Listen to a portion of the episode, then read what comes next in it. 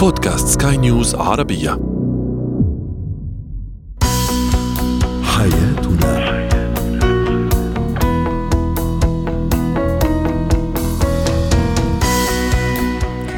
مستمعينا الكرام أهلا بكم. معنا إلى حياتنا. فضاؤكم اليومي الذي يعنى بشؤون الأسرة وباقي الشؤون الحياتية الأخرى والذي يمكنكم الاستماع إليه عبر منصة سكاي نيوز ارابيا dot com slash podcast وباقي منصات سكاي نيوز العربية الأخرى. معي أنا آمال شابه يمكنكم أيضا مشاركتنا آرائكم عبر رقم الواتساب 00971 اليوم سنتحدث عن الشريك الغامض الزوج تحديدا الغامض. كيف نتعامل مع هذا النوع من الازواج الزواج. أيضا ما هي فوائد زيارة الطفل لحديقة الحيوانات؟ وأخيرا إتيكيت الاجتماعات عن بعد.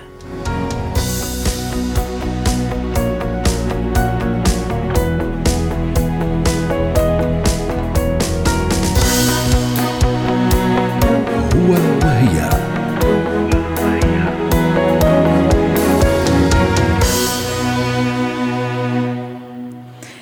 الثقة والاحترام والوضوح. هم أساس كل علاقة زوجية ناجحة. ونركز على موضوع الوضوح لأن موضوعنا اليوم هو الغموض عكس الوضوح هو تحديدا الزوج الغامض.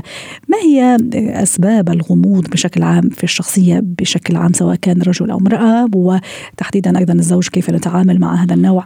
من الأزواج. للحديث عن هذا الموضوع رحبوا معي بدكتور هاني الغامدي المحلل النفسي والاستشاري التربوي والأسري. يسعد أوقاتك دكتور هاني. في البداية دعني أستعرض بعض التعليقات التي وردتنا عبر منصات سكاي نيوز عربية. آه، برأيك ما هي الطريقة المناسبة للتعامل مع الزوج الغامض؟ كان هذا سؤالنا التفاعلي. تعليق يقول المعاملة بالمثل والتجاهل التام تعليق آخر هاجر تقول كيف له أن يكون غامضا أمام آه، سيدة تجيد الأنوثة؟ فالسيدة ذكية تجعل الزوج واضح تماما. أيضا آه، تعليق يقول الاهتمام المبالغ فيه هو جره لمنطقة الزوجة. إذا صح التعبير ومن ثم معرفة كل أسباب الغموض دكتور هاني الشخصية الغامضة ما الذي يمكن أن نقول عن هذه الشخصية؟ أهلا وسهلا بك سيدة أمال وبكل المستمعين والمستمعات الأكارم. اولا لازم نعمل definition لكلمة غموض. هل الغموض إنه أنا خليني أعطيك سيناريو يا أمال والكل من يسمعنا، هل الغموض إنه أنا أدخل البيت صامت آكل أجلس أنام أصحى أروح الزوجة هذه قاعدة فاتحة فمها تطالع فيها طول الوقت أنت فين رايح؟ ما عندها أي فكرة. هو إيش بيعمل؟ ما عندها أي فكرة. أي شيء هو يفعله يقول لها مو شغلك هنا معناته عندنا مشكلة. لكن بعض الأشخاص يفسر الغموض يا أمال وهذه نقطة جدا خطيرة إنه أنا لابد أعرف عنك كل شيء وإلا سأنعتك بأنك غامض. بمعنى أنت فين رايح؟ فين جاي؟ إيش عندك؟ مين حتقابل؟ إيش حتسوي؟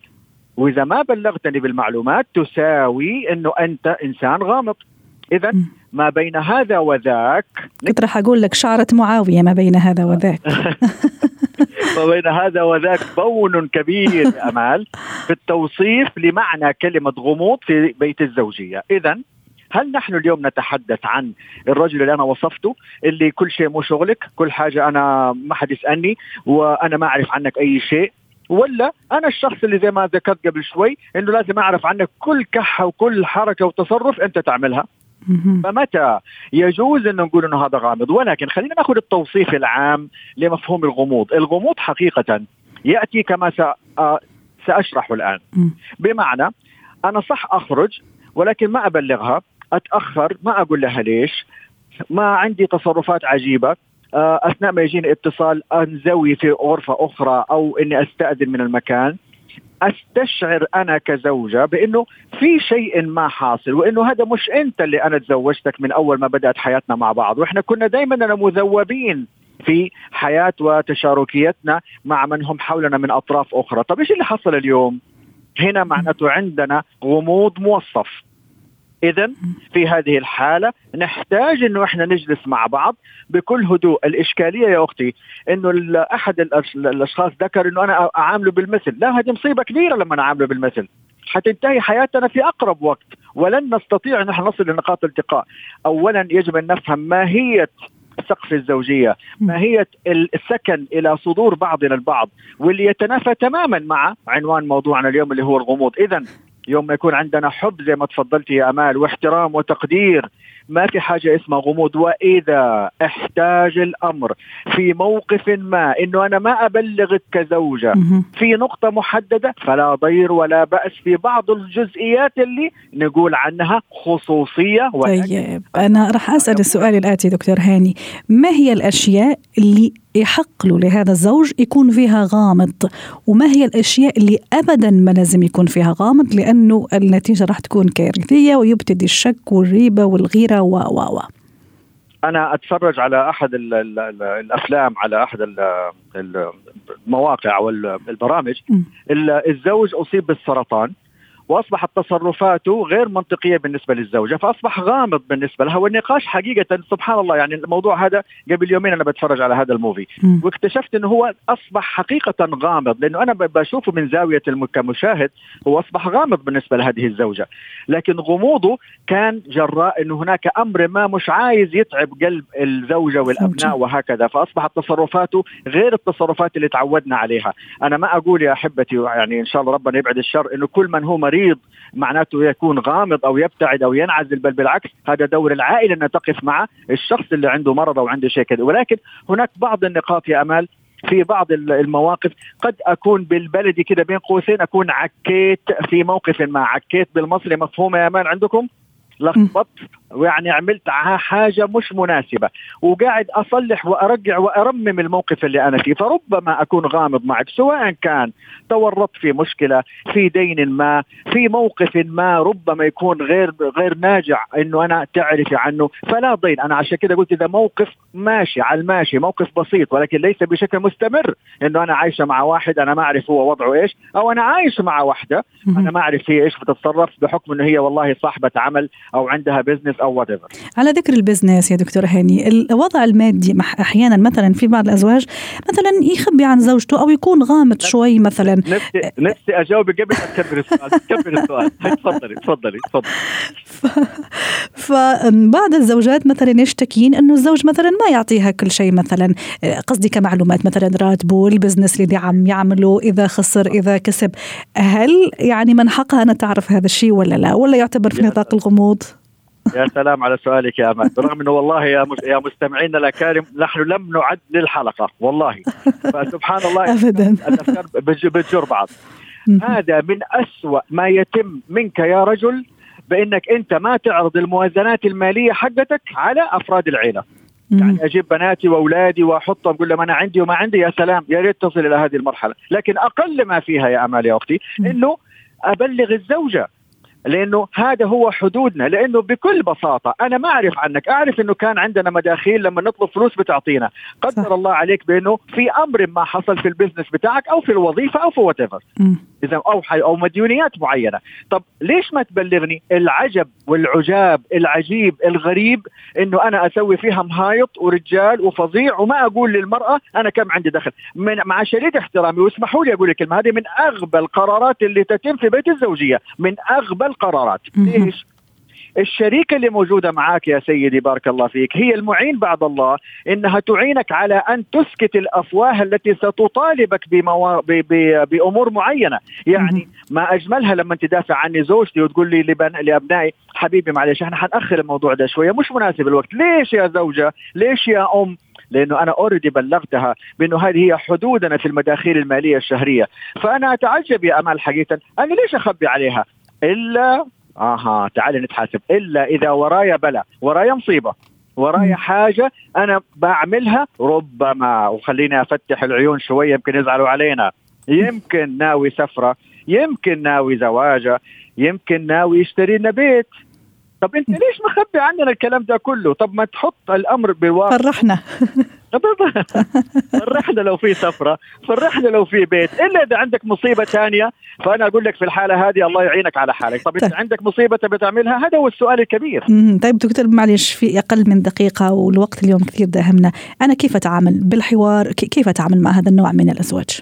أحسنتي بالحوار والهدوء وإذا ما وصلت يا أختي يا زوجة يا بنتي إذا إلى نقطة التقاء فاتركي الأمر لأنه لن تجدي إجابة شافية. بضغطك المستمر ستتأجج الأمور وسيصل به لمرحلة الاجريسفنس ويبدأ لا اراديا يرد عليك ردود غير مناسبة فبالتالي دادي على شمعتك اللي موجودة في البيت طالما الأمور ماشية بسلام وطالما هو عنده تصرفات ما يبغى يبلغك عنها فبينه وبين ربه. إنما تقولي لي إلا لازم أعرف عنك وإنت إلا في عندك مصيبة وإلا وراك بلا فوالله ستطاردي وهم ولن تصلي إلى أي نتيجة. شكرا لك دكتور هاني الغامدي ضيفنا العزيز من جدة أسعدتنا اليوم. شكرا لك.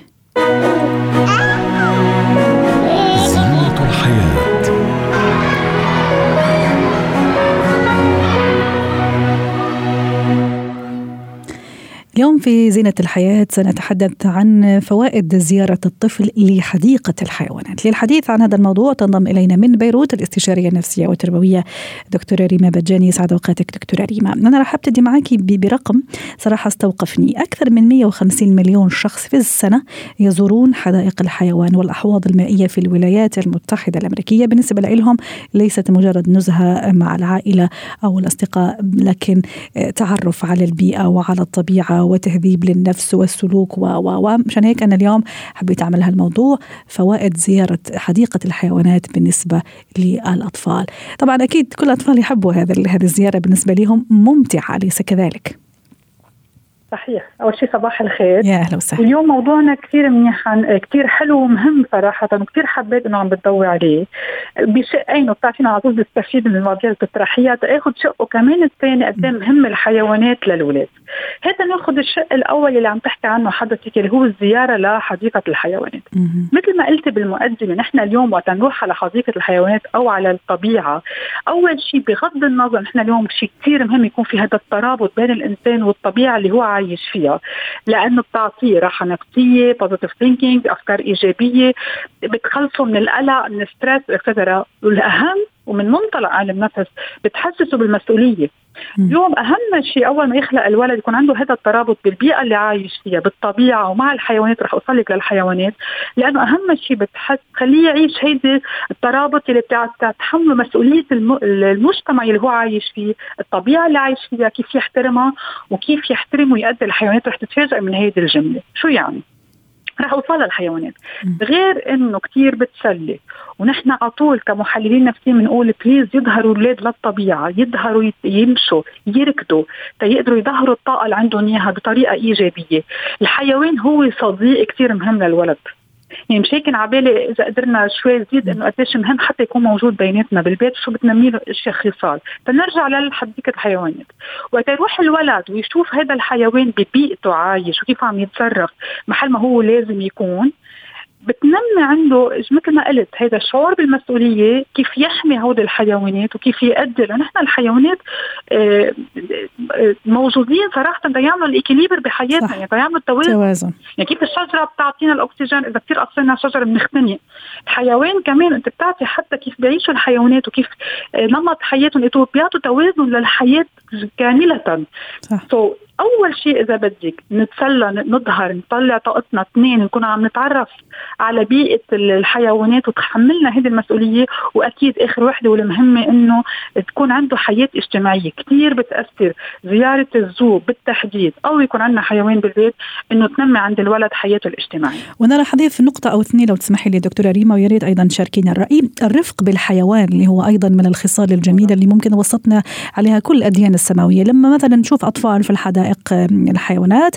طبعا لما يكون تحت إشراف الأهل أكيد ما نخليهم لوحدهم وإشراف ممكن الناس اللي موجودة أصلا في الحديقة. لما أطعمي مثلا أنا بطة أو أي شيء من هالحيوانات الأليفة هذا أتصور رح يندرج ضمن إطار الرفق بالحيوان. موضوع أيضا اللغة. إني أطور الجانب اللينغويستيك أو اللغوي بالنسبة للطفل قصدي من الأصوات اللي تصدرها الحيوانات مثلا البط الأسد وما إلى ذلك. هذه راح تنمي قدرته اللغوية. ما رأيك؟ voilà رح بلش بالنقطة الأساسية وهون وقت بلشت لك بالمسؤولية توصل لهيدي النقطة إنه اليوم وقت الولد يروح يشوف هذا الحيوان موجود ببيئته بده يحترمها ويقدرها ويكون مسؤول إنه يحميه. وهذه الكلمة اللي بدي أكمل فيها. الرفق بالحيوان شيء كثير مهم. نحن اليوم وقت نقتل نتصيد أو نعذب حيوانات يعني فينا نبلش بالصيد. يعني okay فينا نقول هي فيها تكون بعض الناس بحبوها بس مع احترام مثل ما نقول قانون قانون نظام الطبيعة م. اللي أنا ضدها إذا بدي أقول رأيي الخاص. okay أكيد رح تساعد على الرفق بالحيوان. رح تخلي هيدا الولد مع كل الأذى بيكون عنده. بتعرفي إذا بدي فوت شوي بالتربية الولد وهو صغير بيكون عندهم شوية agressivité بيطلعها في بعض الأولاد بيطلعوا شوي على الحيوانات. م. بينما إذا راح شافه هونيك قادر يشتغل عليها وقادر بعدين نحن حتى بنشوف ناس كبار للأسف أو صاروا بيتباهوا فيهم بحطون videos كيف عم بيعذبوا كلاب أو وبسينات oui, oui, oui, oui يعني يعني ما رح كمل وصلت لك الفكرة. صحيح. كثير ضروري هيدا الرابط يكون موجود وينمي عنده هالمسؤولية كيف يحميه وبرح أبعد إنه كيف ساعتها يكون صديق وفي. كل الحيوانات هن أصدقاء وبيساعدونا تنمي. حياتنا الاجتماعية نكون intro extrovert يعني نكون نحكي وأكيد بيساعدنا بال linguistique صحيح. والتسلسل البيئي زي ما تفضلتي حضرتك إنه الحيوانات مهمة جدا لأحداث توازن آه، بيئي ويعني في في بيئتنا في الحقيقة. وحتى أحيانا نشوف ممكن حيوان نتساءل ما أهميته أو ما ما فائدته لكن في النهاية كل حيوان سبحان الله ربنا سبحانه وتعالى خلقه لهدف معين ولا فائدة معينة في هذه البيئة. سؤال أو تعقيب فقط قصير أنا يعني صراحة لفت انتباهي من بعض الزملاء يقول أنه أنا لما أخذت ابني لحديقة الحيوان تساءل ليش الحيوانات موجودة في في أقفاص؟ مفروض أنه تكون في البيئة في طبيعتها أو في بيئتها الطبيعية من غير أقفاص. يعني كيف ممكن أرد على هيك سؤال لما يجيني من طفل؟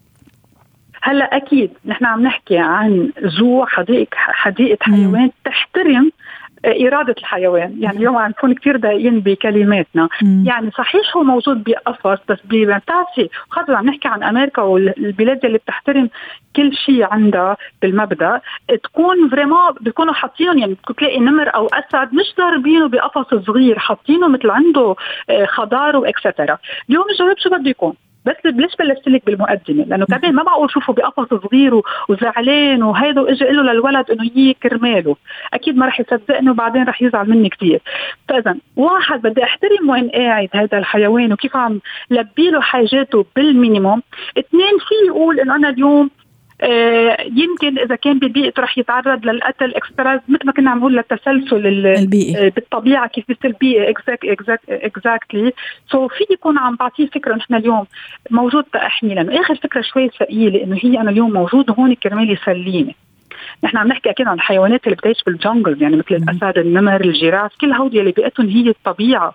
وعن جد بنكون شوي عم نخل فيهم إذا بنجيبهم على حديقة الحيوانات. مش هيك؟ أنا كثير بشدد إذا بدنا نجيبهم يكونوا فريمون عايشين ومبسوطين هن الحيوانات ومرتاحين. ساعتها بقدر أقول للولد إنه موجود هون. إذا نحن نقدر نشوفه. واثنين لو حاطينه هون بدنا نحن نشوفه. شايلينه من بيئته بس على القليل محترمين. ادنى باكثر شيء ممكن آه، خاص إذا بدك آه، الاشياء المهمه بعيشته وأكيد لازم يعني آه، في الأخير دكتورة ريما ننبه إنه زيارة راح أكيد راح تكون ممتعة وجميلة وفيها كثير فوائد تربوية لكن دائما يكون تحت إشراف الأهل حتى ما يصير أي أكيد. مكروه يمكن راح نندم عليه لاحقا. أسعدتينا دكتورة ريما دائما بمشاركتك الجميلة والمفيدة. ضيفتنا العزيزة من بيروت يعطيك العافية. اتكات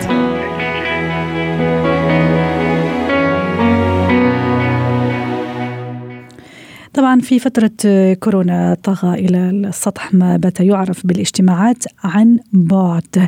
آه، تقريبا في كثير من الشركات والمؤسسات صارت آه، تقيم آه، اجتماعاتها وأحيانا حتى المؤتمرات أيضا والندوات عن بعد بسبب ما فرضته كورونا من إجراءات احترازية طبعا وتباعد اجتماعي. ما هو اتكات الاجتماعات عن بعد؟ للحديث عن هذا الموضوع تنضم إلينا من بيروت أيضا هذه المرة مارلين سلهب خبيرة الاتكات يسعد أوقاتك. اوقاتك استاذه مارلين. أنا اليوم عندي اجتماع عبر أحد المنصات آه، نعم. مثلا خلينا نقول زوم مثلا. وأكيد في اتيكيت لهذا الاجتماع بدءا من الشكل وصولا إلى المواضيع والأفكار وكيف أكون أنا في بيتي أو في أي مكان آخر يعني عن بعد. نعم. نعم. آه مساء الخير لحضرتك يا أهلا وسهلا. آه أنا أول شغلة لازم أعملها هو أسأل حالي شو هو المهم بهالاجتماع؟ شو بدي أنا من هالاجتماع؟ بدي أسمع وبدي أقشع. هيدا أهم شيء لأقدر أنا آه، أمشي بأشياء كتير بسيطة بتخلي هالاجتماع يكون ناجح. لما أنا بهتم بس بهول بالسمع وبالنظر خلص أنا فتت بالإتيكيت. يعني بدي أجرب أول شيء نقي محل هادي ببيتي. لاقدر أطلع. يعني قدر الامكان. أنا بعرف انه في شباب يمكن مش قادرين يمكن يكونوا بمحل كتير هادي عم بيروحوا على كافيه محلات نتفة رايقة ليقدروا يعملوا هالاجتماع. دونك أنا بدي أكون بمحل هادي بدي أتأكد من الصورة تبعي. لأتأكد من الصورة تبعي قبل ما فوت أنا بشكلي بدي أتأكد إنه الضوء الضوء كتير مهم لأنه شيء كتير مزعج. إنه لما بيكون في اجتماع الأشخاص اللي عم بيحكوا معي ما يكونوا قاشعيني مشان هيك بنركز شوي على الضوء ما يكون أصلا ضوء ولا من فوق ولا من تحت لازم يكون بوشنا ليبين أول شيء وشنا نبين كلنا ظاهرين. مش آه، ساعة ببين راسي ساعة بتبين شوي رقبتي أبدا.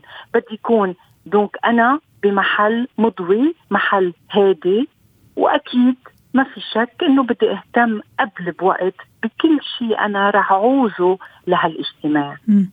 على ذكر اللي أنا حابة كمان أركز على موضوع الشكل نعم. ست مرلين نعم ما في شك. أي خاصة ممكن أحيانا للسيدات ممكن تكون مثلا مش مجهزة حالها كشكل قصدي. هل عادي مثلا أني أمتنع عن إظهار صورتي في الفيديو؟ يعني في خاصية فيديو وخاصية صوت يعني. هل فقط ممكن أختصر أو يقتصر الأمر مثلا على موضوع الصوت فقط ويكون يعني يعني تفاديت مشكلة من ناحية الشكل يعني؟ ابدا إلا إذا أنا عاطي علم وخبر قبل أه. مش ممكن ابدا. أنا ما في اتيكيت بالعالم خصوصا لما أنا بكون باجتماع بدي يكون عاطي علم وخبر إني أنا اليوم بعتذر مش رح أقدر أطلع هالشي بيزعجكم رح كون موجودة معكم بس أنا مش رح أظهر. هون ببين اعتذاري إني أنا محترمة حالي مش قادرة أكون آه لأنه مرتبة. مش قادرة أكون يمكن مش عاملة شعري. يمكن أنا آه مريضة. يمكن هون بدي اعتذر قبل بوقت.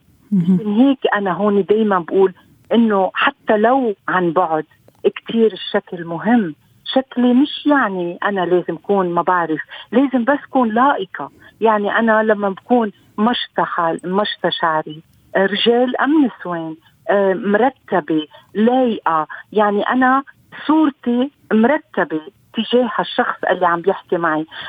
بتعرفي إنه في شباب أوقات عم بيطلعوا لأنه شوب لابسين مثلا بروتيل هيدا الشيء ولا ممكن إنسان تاني عم بيعمل معه اجتماع رح يحترمه.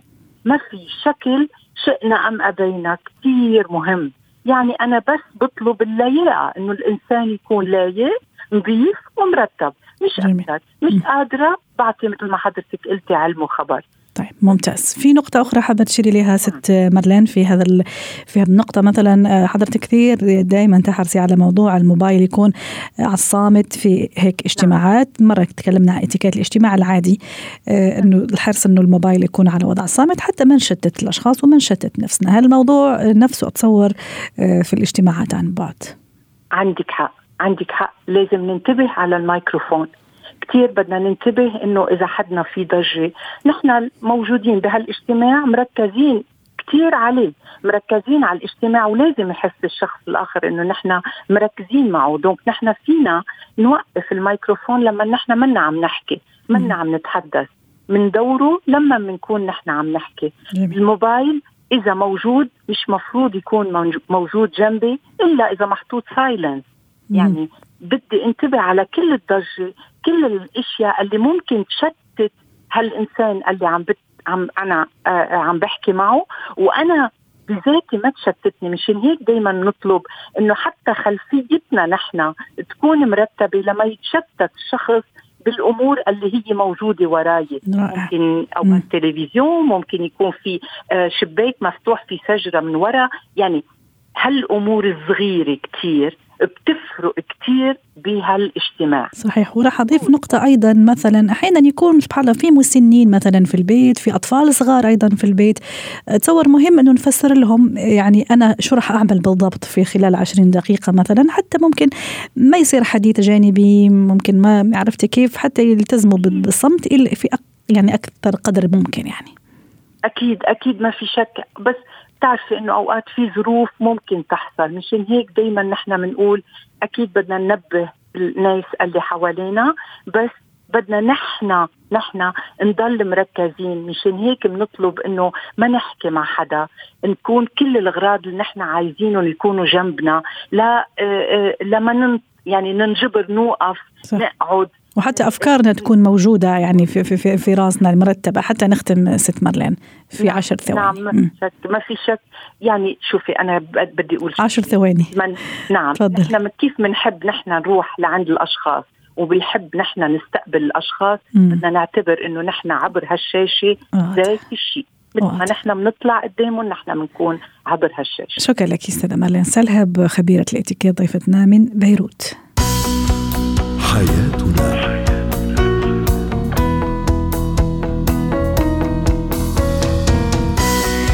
ختام حلقة اليوم. من حياتنا. شكرا لكم وإلى اللقاء.